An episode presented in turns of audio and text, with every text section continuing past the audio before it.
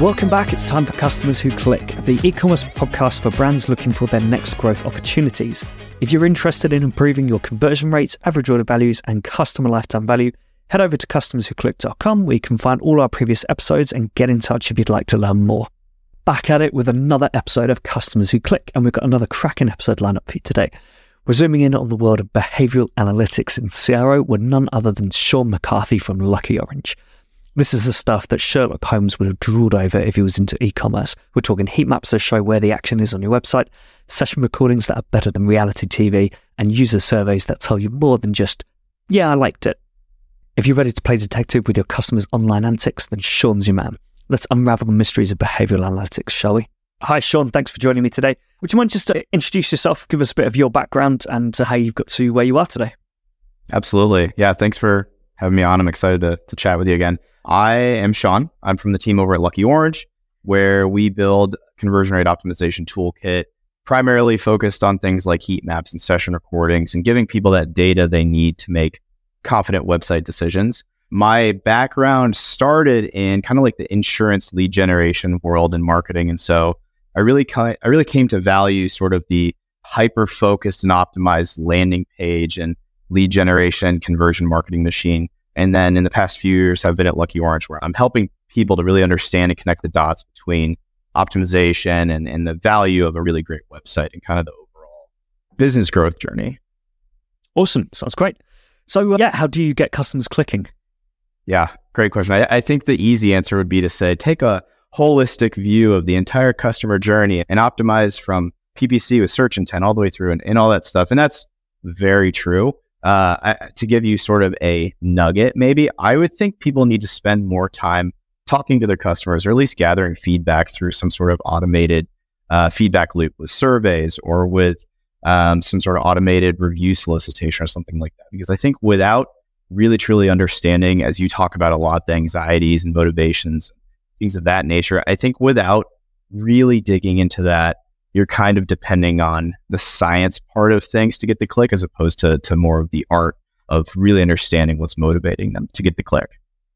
Yeah, exactly. I mean, the, the way we look at it with our method is you've got things like Google Analytics, which is great at telling you where on your website you might be having problems. Then you use the behavioral analytics, which shows you what people are doing there. And but then you right. still need that why, the why piece. Right.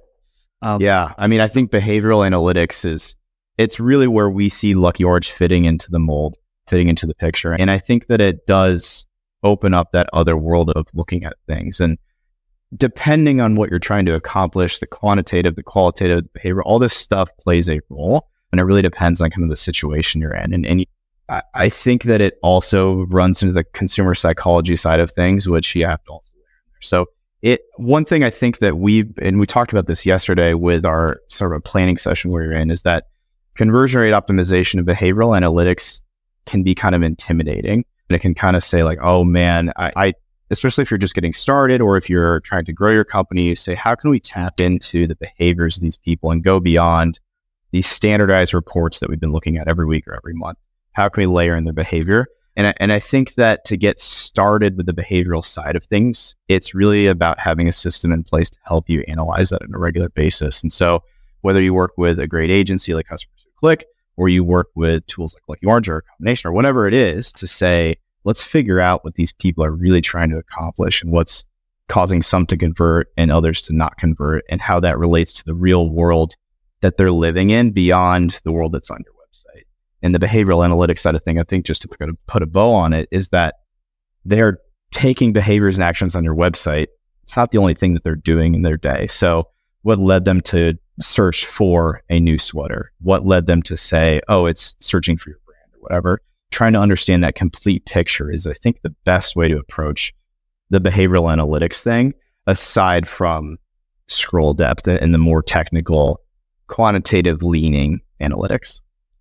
Yeah, I, I think it just really helps you understand. Yeah, I mean, what, what what people are doing on your website, and and then with the surveys and things, why? They're doing it. If you look at Google Analytics, you see that you might get significant drop off on the product pages, right? No one's adding to carts, or it might be further down. And you might think, well, it, you know, if, if you don't look at the behavioral side, all you've got is that funnel and that drop off. and you just have to guess at why that might be. Right. And your guess might be we charge shipping in checkout. And we know that's a bad thing, but can't do anything about it. But we're just going to have to take that hit because that's our business model. Well, actually, what, what's happening is people are adding to cart, seeing that shipping fee, and then saying, I'm not 100% sure this is the right product, and I don't want to pay that shipping fee to get something that might not be right for me. Right. And the behavioral side would say, hey, they're bouncing back and forth. They're trying to find information, or this isn't for me, or whatever it is there still is that element of saying, okay, what should we do about this now? And I do think the survey can come in, the poll can come in and say, if you recognize these behaviors, trigger a survey and say, what information missing, or what would you prefer shipping, or what whatever it might be to, to really dial in what the actual problem is. Otherwise, you can still take a really informed and well educated guess to say, okay, what's going on here and how can we prove it? Yeah, I mean, sometimes you have to, right? Small mm-hmm. businesses.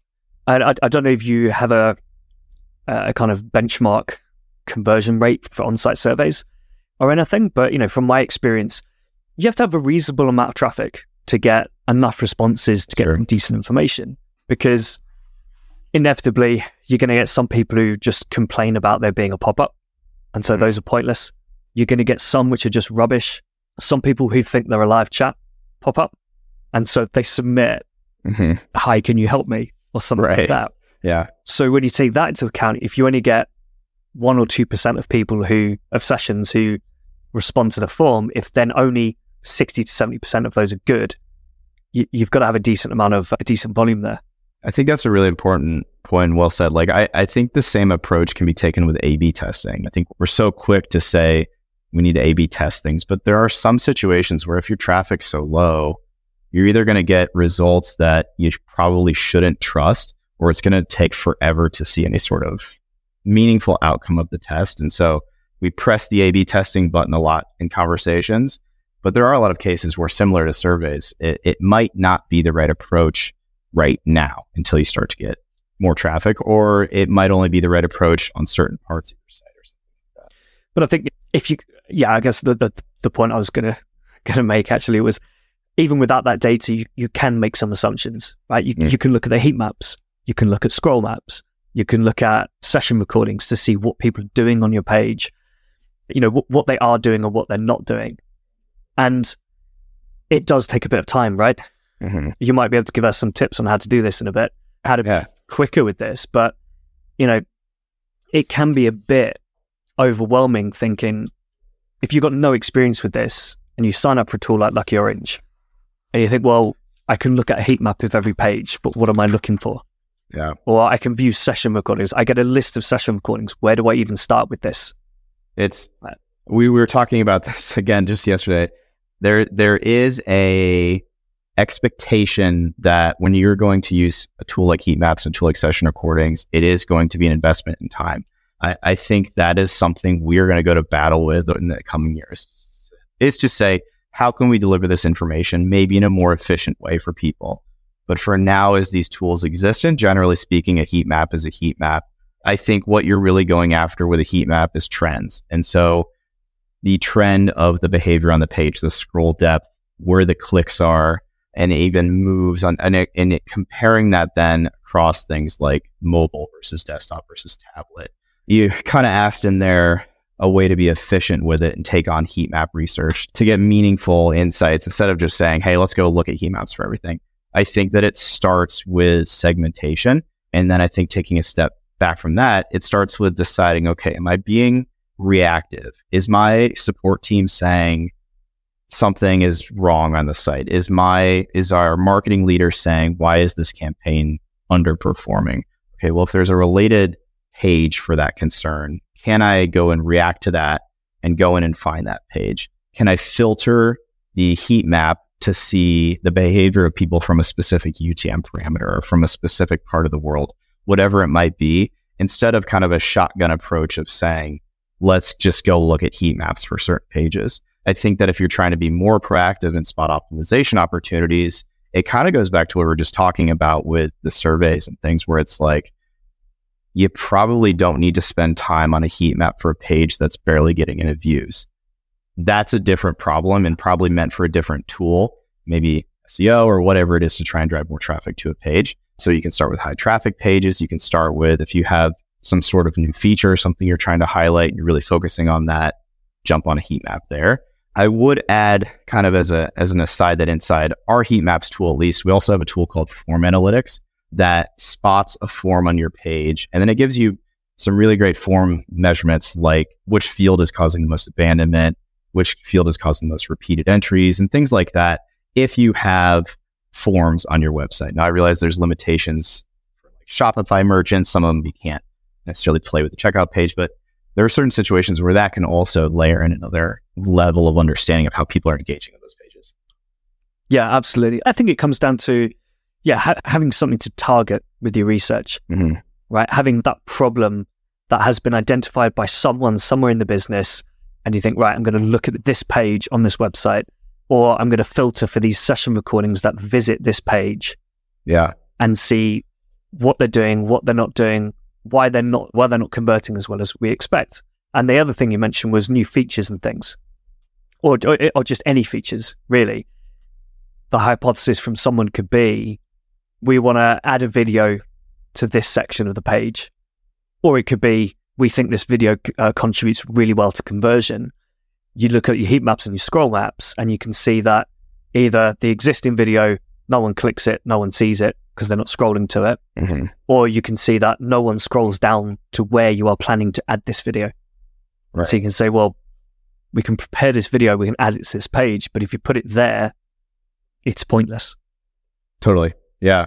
I, I'm curious in your work with clients getting to that hypothesis. I, I think a lot of times it's you start with just ideas or something cool you see on another website it also, the hypothesis can also be driven by the research you're doing on that specific site. But I'm curious what the best ways you've seen is to come to that hypothesis to try something on the site. Is it based on the experts within the, the team or is it a combination of that and other things? It'll be a few things. And there's always a prioritization that has to come into it. So right. normally we'll start with we'll start with Google Analytics, right? We're starting with the basic.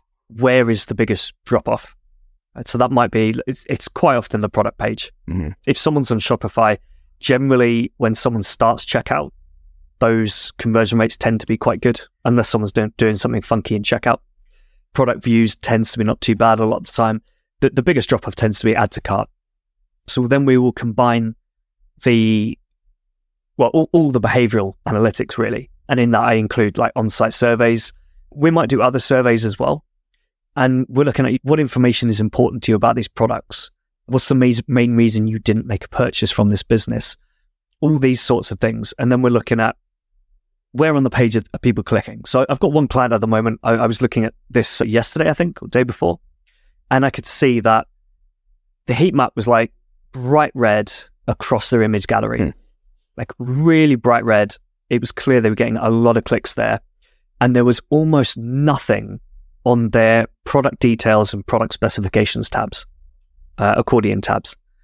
So we know this information is important because we've had feedback from customers saying XYZ is important to them. They need to know this about the product, right? They want to know that it looks good, but they also need to know this other information to make sure it is suitable for them.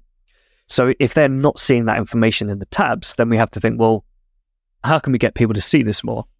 And your two options really are either we make those tabs, those accordion tabs, more prominent, or we give people an anchor button to them, or we put the information where people are already, which is in the image gallery.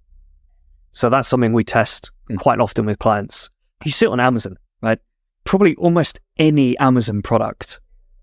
Yeah, huge amounts of Amazon products have those annotated images. Yeah, yeah. Right. So you get probably one hero image of the product on its own, maybe two and then you tend to get information.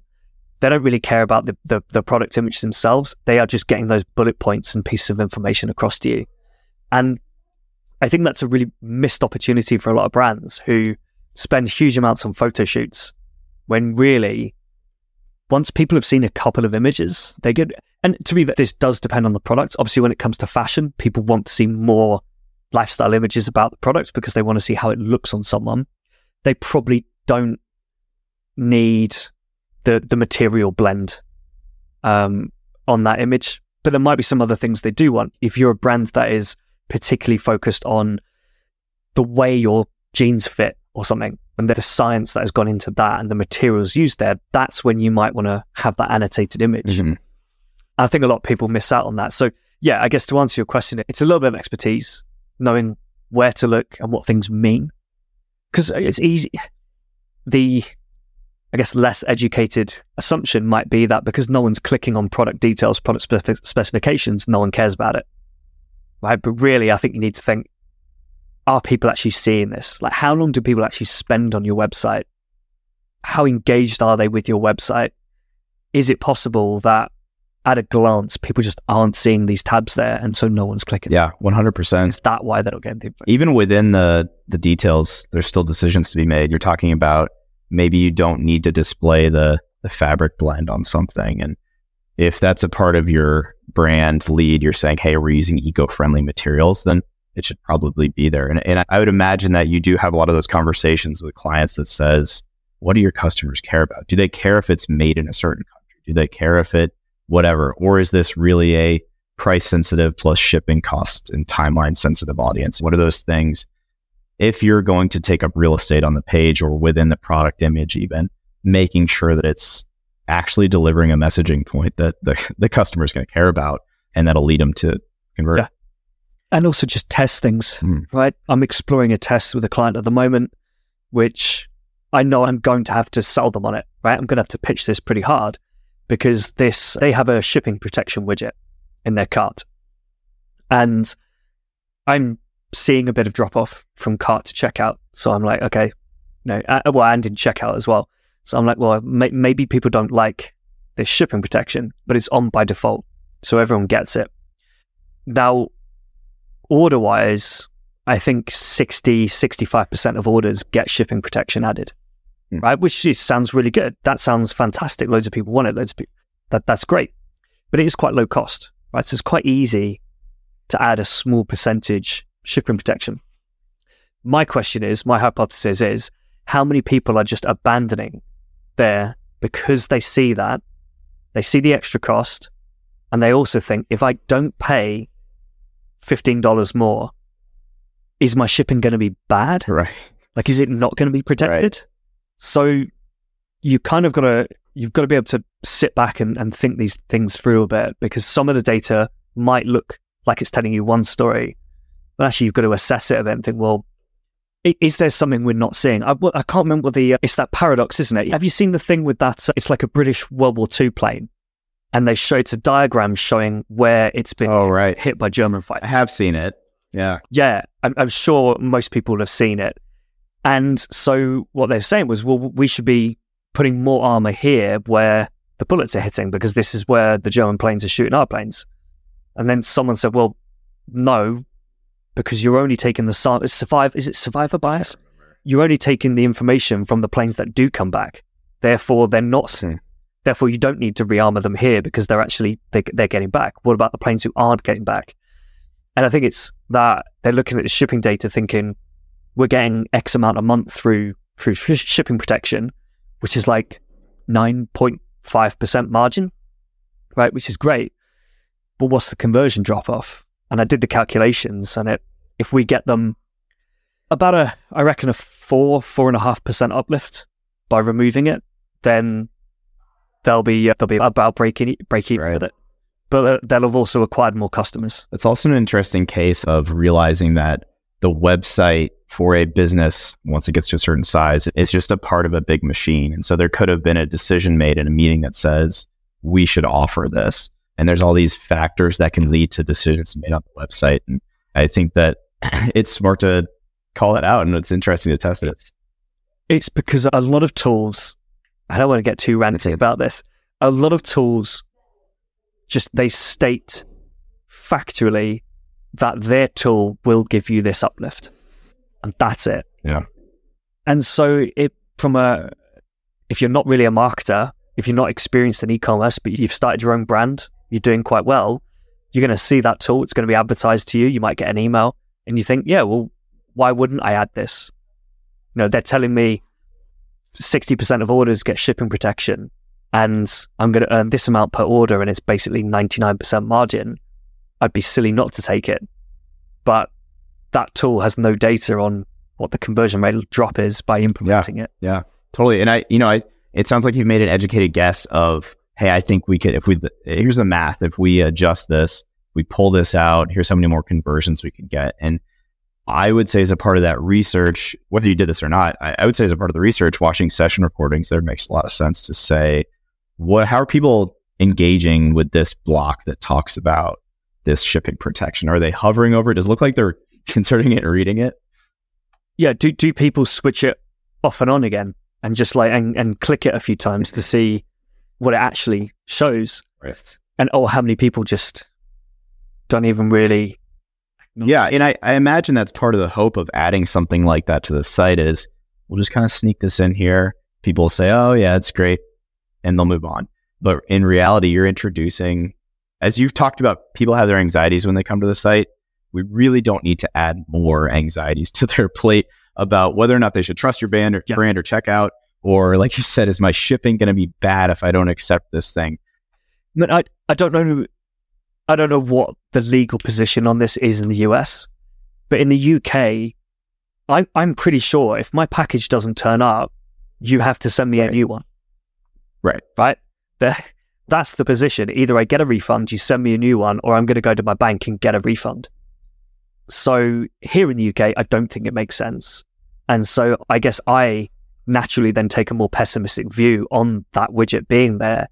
And when I do see it on a US site, I think, well, okay, maybe that's a bit more normal over there. Maybe it's a bit more accepted, but still, how many people are viewing it and going, but am I, by unchecking this bug, box, am I unprotecting my order? And then what does that mean? Like, then what happens if, if you don't, if I don't receive it or it comes damaged? Does that mean tough luck? So for the sake of $12, maybe I'll buy it, but other people will say, well, no, I won't. I won't, I just won't right. buy it. And it would certainly, this also goes into your pricing and stuff. If you're a really high cost item, it there there may be a different approach to saying whether it's shipping protection or some warranty or whatever it is, depending on the product, it could change your approach there. Well, yeah, so that's the other test we want to look at seeing if we can do with this widget. Just change up what we're actually offering with it. Because the, the widget operates exactly the same. I, I think it just takes a percentage of your basket and adds it as protection. So could we change it to an extended warranty? You click the button, you get an extended five year warranty on all items in your basket. Or could it be expedited shipping? Right, get to the front of the line and we'll ship it today if you pay 5% on your order. Right, those sort of things might work really well because it's an added extra that you're benefiting from. You can kind of take it or leave it. Whereas shipping protection, you might be like, well, I don't feel like I should have to pay for this, but I also don't want an unprotected right. order, which sounds risky. So that's kind of the theory that goes into it. And yeah, like like you said, the the way to kind of discover whether this might be an issue is by looking at session recordings and seeing what people mm-hmm. are doing when they see that. Yeah, it's it is a great way to transition from a trend or a hypothesis into really specific examples of behaviors on a page. And so in this example, we're saying are people, if we want to get visibility on this block, of course, we can look at a heat map and see are they scrolling. But if we want to see what they're doing while they're above, at, and below, and around, and after they engage with it or after they see it, then the session recording is a great way to, find that. And again, the power of segmentation and, and filtering comes into play where we say, okay, we want to see how people that are coming from a certain part of the world or are return visitors or whatever it might be, how they're engaging with this differently than a first time shopper or something like that. Because it, in, in this case, it could be a, a, a substantial difference. If I've already purchased something from you and I've received it from you safely or whatever, I may be more willing to uncheck that box and, and trust the postal system to get it to me um, and, and, use those session recordings. And even with the relationship as an agency with a client, I, I would imagine it's a powerful tool to share a session recording or to say, here's what I'm seeing in these recordings. Um, providing that proof. And, and a lot of what we talk about as a brand is Lucky Orange is giving people confidence and optimizing their site. And that's exactly what we're talking about, which is like you're seeing this happening on your site. Maybe there's still that gap of I need to figure out what to do about this. I know it, I see it, I get it. I need to know what to do about this. Yeah. And there there's ways to obtain that expertise over time or with an agency, but that gap to say, what do I do about this? But you still already have proof of something. I mean, I think it's what CRO people tend to be quite good at, right? Going into meetings armed with data and research so that we can say, essentially, you're wrong for this reason, we're right for this reason or even you're right and we know you're right because we've looked at this. One of my biggest frustrations in house was going into meetings where someone would just make a claim and had nothing to back it. And I'm there saying, yeah, but I think we should do it like this because I've got these five data points which tell me that this is what customers would prefer. So I think we should test this. And then it's just, no, that's not what I think would work. like, well, I care what you think would work. That's the point of CRO. But it is, it, it can be difficult, right? And to understand this data a lot of the time, especially when people have so much on their plate, people are under resourced, overstretched. So if you're like, well, like, really, you need to be spending a few hours just analyzing a, a, the product pages with heat maps, session recordings, some customer feedback and stuff. That's really difficult for an in-house person to do if if it's just the one person yeah. in marketing.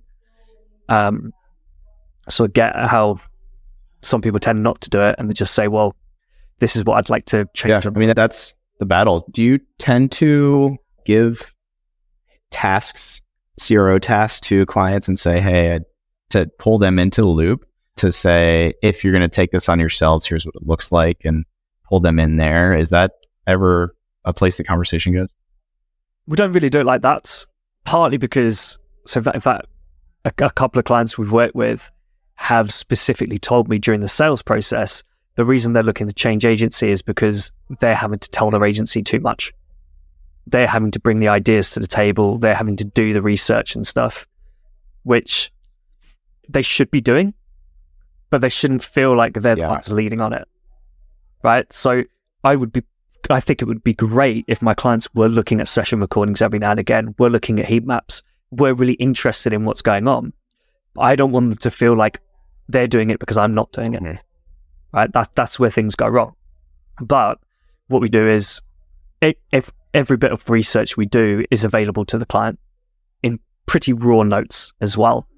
Yeah, we're very transparent with everything. So they would get access to the Google Sheet or Google Doc where we just someone sat there just typing out notes as they watch session recordings or as they're looking at these heat maps. And then they also get the kind of summarized notes, the key points that then go into Airtable, which is where we actually kind of collect key summaries and stuff. So they know exactly what's going on. They can either wait for our regular meetings to be told what we think's going on. They can check the emails that we send, or they can go into Airtable, check the keynotes there, or open up that Google Doc yeah. as well and have a look. And if they ask us how to do it, we'll teach them, we'll show them, no problem with that. But most of the time, we find that they're hiring us because they want us to do it, and they've got other stuff they want to focus. Yeah, I. And when we talk to people about making CRO, if they're just getting started, we really do lean into the conversation of segmentation and, and going after key audience groups and, and really helping people understand that the key audience groups in this world of heat maps and session recordings and surveys are the same audience groups, maybe with some tweaks as elsewhere. So if there are things that you're doing to, if you're monitoring certain groups in other reporting, it probably applies here. And that's a great way to make it a bit more of a bite sized, um, sustainable thing than just in kind of a clean slate every time you log in.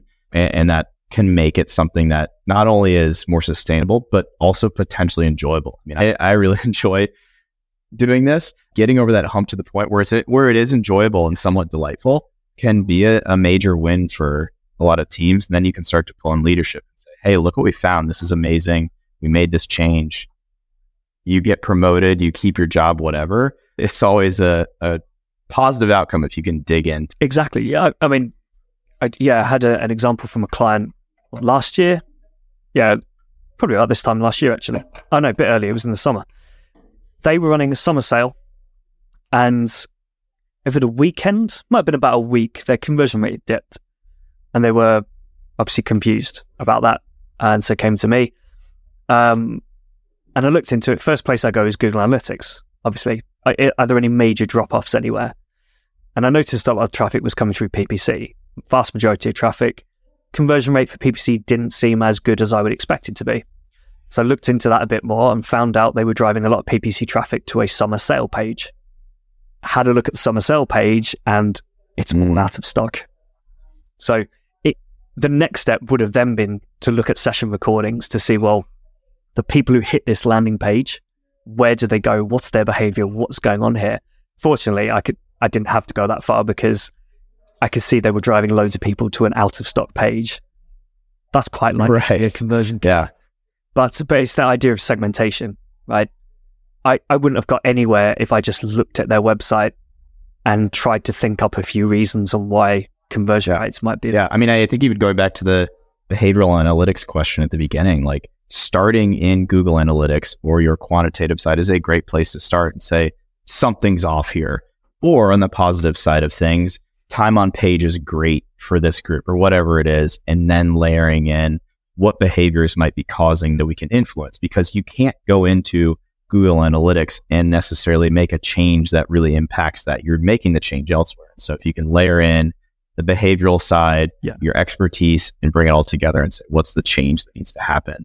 That seems like that's where you can make a major impact, or at least start with lower hanging fruit, like keeping items in stock and not sending people there if they're out of stock, or even having a strategy in place that says, Yeah. let's have a wait list, let's offer a discount to pre order, whatever it might be. Yeah, and, like you say, it's, it's not all about Mhm. finding things to fix, right? It's not about yeah, the, w- what's going wrong with the website. It should it should be what can we improve? Because the things that are going wrong, you should be able to find and fix. I, I would say a lot of the time without without behavioral analytics, without anything special. Because if something is broken, you should be able to find that by just running Yeah. through your website pretty quickly, maybe on a couple of different devices. Like like I mentioned with the product details and the image gallery, right? That's the optimization piece, right? That's the CRO piece. That's people are buying, right? The website's not broken, but we suspect that not enough people are, are actually seeing the product specifications. So how can we make it more visible to them? Let's put it in the product gallery where we know that huge amounts of people are clicking, right? So it's, yeah, sometimes there'll be some broken things and what's going wrong for this specific audience. But most of the time, I would say it's what can we improve about this website? Where do we think people are are missing some key stuff? And, and- what part of what we do is look at what do people do? What do the converting people do on a website? Where do they click? Right, and then that tells us well they're engaging with these elements. How does that compare to the overall audience or the people who don't convert? And and trying to see well what what are the things And what's interesting about a bit more? is that for sure that person converted. The people that don't convert could have not hmm. converted for a whole host of reasons. They could have not converted because they don't trust your brand, they had a rendering issue, whatever it might be. Their lack of conversion could be anything. they they were here to yeah they were here to contact customer service or check their order tracking or something a whole number of reasons or, or to Yeah. read the blog. That's the one that comes up a lot right? It's why we don't really use a, a store's conversion rate as a key metric because there's way too much going on that'll affect it. That's gonna it's gonna constantly go up and down. Like every day it's going up and down no matter what you do. And one thing that can happen is if you post a blog and then really promote that blog, you're going to drive a load of traffic to a page that doesn't convert well. Right. And that's going to affect your overall conversion rate.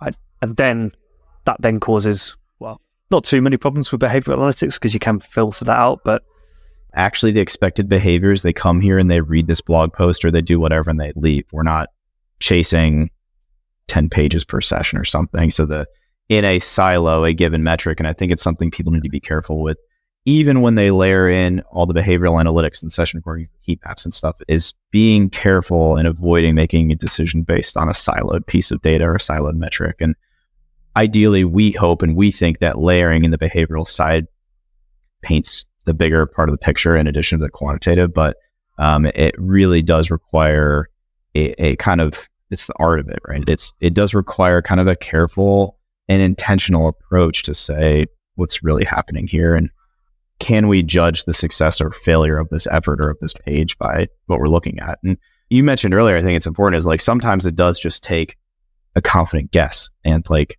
trying something out. That's at, at the end of the day, you're still, you can't hedge your bets completely. Well, sure. I wouldn't say guess. I'd say educate, very educated guess. But yeah, sometimes it's there's there isn't really the research to back your decision, but you can kind of pick up a few points here and there, and then from experience say, I think this thing is lacking on this page, and therefore that's why no one's converting. Because I, I guess one example would be like product reviews, right? Adding product reviews to a website. Now, everyone knows that's kind of best practice to have them there. If they're not there, then you can't see anyone clicking on them, right? So in the heat map session recordings, you can't see any engagement at all. So you get no information there. There's nothing in analytics either because they don't exist. Feedback wise, when you run, you might run some on site surveys, off site customer interviews. You might not get any feedback about product reviews, right? You might get, you might even get some feedback saying, "Oh, I, I looked on Trustpilot and and there seemed to be good reviews, so I bought." So, but you still then have to say, well, essentially, I'm guessing that product reviews are going to improve conversion rates, mm. so so we run a test on it. But there's yeah, there there, there are definitely examples where you you struggle to to prioritize a test based on data because you can't gather. I mean, I forget data. where this comes from it might have even been like Steve Jobs or something, but it's like nobody asked us to build the iPhone. And yeah, nobody said, I need to this extremely powerful computer. And there were probably some guys and gals out there saying, yes, we need this thing, but they built it and they didn't just build it on a guess. It's based on all this research and understanding of the market, and understanding of human psychology, and saying, we think that people will really benefit uh, from having this thing. So we're going to build it. Yeah. Isn't there something? Is it Ford? I had a feeling this is actually a. Those are my favorite. I think it's come out as made up. The whole thing about like, if you ask, if you'd asked someone what they wanted, they wouldn't have told you a car. They would have said like a bigger horse, or more horses, or something like that, because the cars didn't exist, right? So, how can you get someone to, to say yes to it? And I think that's also what a to I believe everything you're. Used. I believe everything you're saying right now. Say to someone, this car is eight horsepower. So instead of having eight horses, just use this one car. That one really makes sense. So sure. I feel like that one is true. But yeah, I mean, there is the whole. If if you ask people, that's why I mean. Let, well, let, us talk about, mm. I guess, questions to ask then. Like on an on-site survey, what what are some good questions to ask? Because I'm sure everyone's been there. I've I've been there. I've seen surveys that are really badly phrased, or they ask the wrong questions, and you can tell right. the answers. Yeah, or, or you just wish it was a real person asking you a question in a chat as opposed to a survey. I, am a fan of keeping it simple yeah. and keeping it really obvious. And I think that we can get pretty nuanced with a lot of our practices. But I think like what's stopping you from prevent what's preventing you from making a purchase? What are you trying to accomplish today? There's that there's a framework of surveying that's 4Q or whatever it is, where it's like what brought you to the site? What are you hoping to accomplish? Have you been able to accomplish it yet? That sort of thing, where it's really hyper focused on on just usability and understanding where people are coming from. You talk about usability quite a bit, and I think that surveys are a great place to get feedback on that. I will kind of caveat though that I think that we do romanticize the idea of a survey and say we're going to get all these great responses and all this clean data and we're going to go from it. I think that you have to be really intentional with the questions you ask and understand the types of responses you're going to be getting and, and not put all your eggs in the basket of survey. I think that especially if you leave it open to an open comment field, and I'd love your opinion or your thoughts on this too, is like multiple choice versus open opinion. The multiple choice can be great. It leaves you wanting more response from that customer though in my opinion a lot of times where it's like okay they said i'm here to buy sweaters and your site but your site is too hard to use or something. That's something for me to chew on and work with. But if i had an open comment field and they were willing to fill it out maybe they would say specifically what's causing the challenge for them so i'd say keep it simple and go after it th- yeah i feel it really depends on what question you're asking and what you can do with the responses there.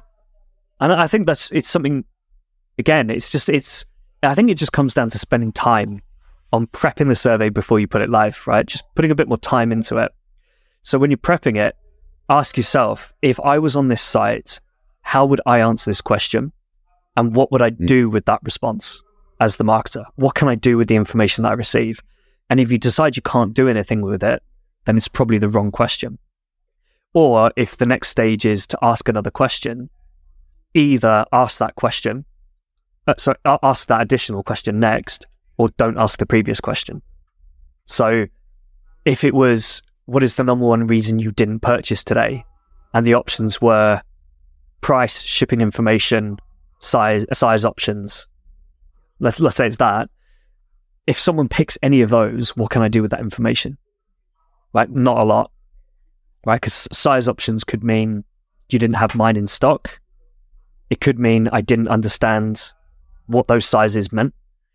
Price is always not price; it's always value because they're, they're not sold properly on it. But yeah, so I think it it really comes down to what the question you're asking is, whether you can get a quant response from it, and that's acceptable to you, or whether whether you do need to When do you think it's? ask a different question. I imagine there's conversations that people have with you that say a survey is going to interrupt the customer journey. Is this going to negatively impact our conversion rate by asking these questions? I, again, it can go back to testing it, but are there situations where you feel like it may not be appropriate or page types or website types or situations where it may be less appropriate to use surveys as a tool? I, I try to keep it yeah. to exit intent where possible. Well, so on, on desktop, it would be exit intent. Normally, the questions I'm asking is, Mhm. what's the number one reason you didn't purchase today? Because I, I don't really want to disrupt Yeah, the journey yeah. of people who are purchasing. Right? I'd rather I'd rather send them an email later after they purchase. What was the most important piece of information to you about your the product? So I would use yeah exit intent on desktop, or a, like a delayed pop up on mobile.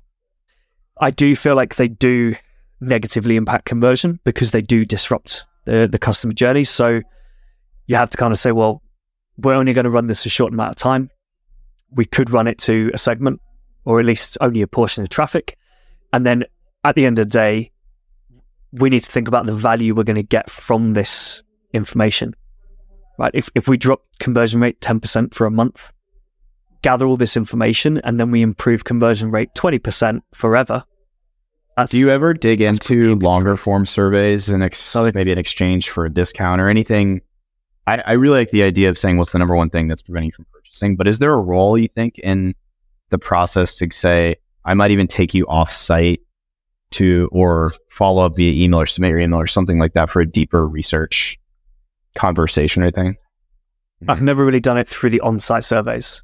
I've only done it when we've got the email list anyway. We'll send the list, we'll send an email, a survey up to both non-purchasers and recent purchasers and just ask them various bits of feedback. And it, it often comes down to the business and then sometimes we might have to do a follow-up. So I did with one company, it was a custom PC business.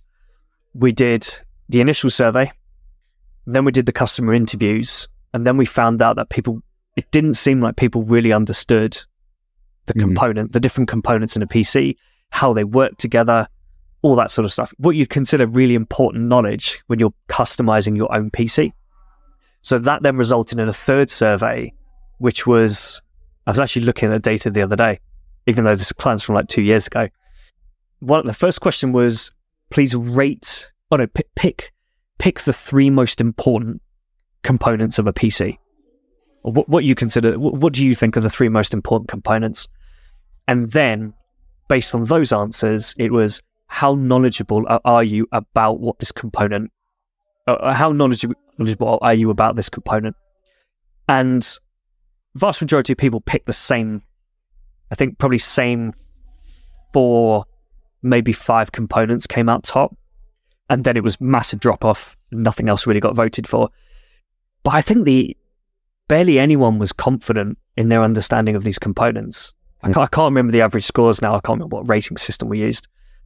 I just remember being surprised at how poor the actual knowledge was. And I remember one of the interviews was with a CTO from an IT company who literally told me he didn't know he knew these were important and he knew kind of the, the more you pay, the better you get. But he couldn't tell me how a processor and a graphics card kind of interact together and how you know whether you've got the right components with each other, whether you're paying the right amount of money. So I think, I, I guess the, the learning point from that was your, your customers probably aren't as smart as you think they are.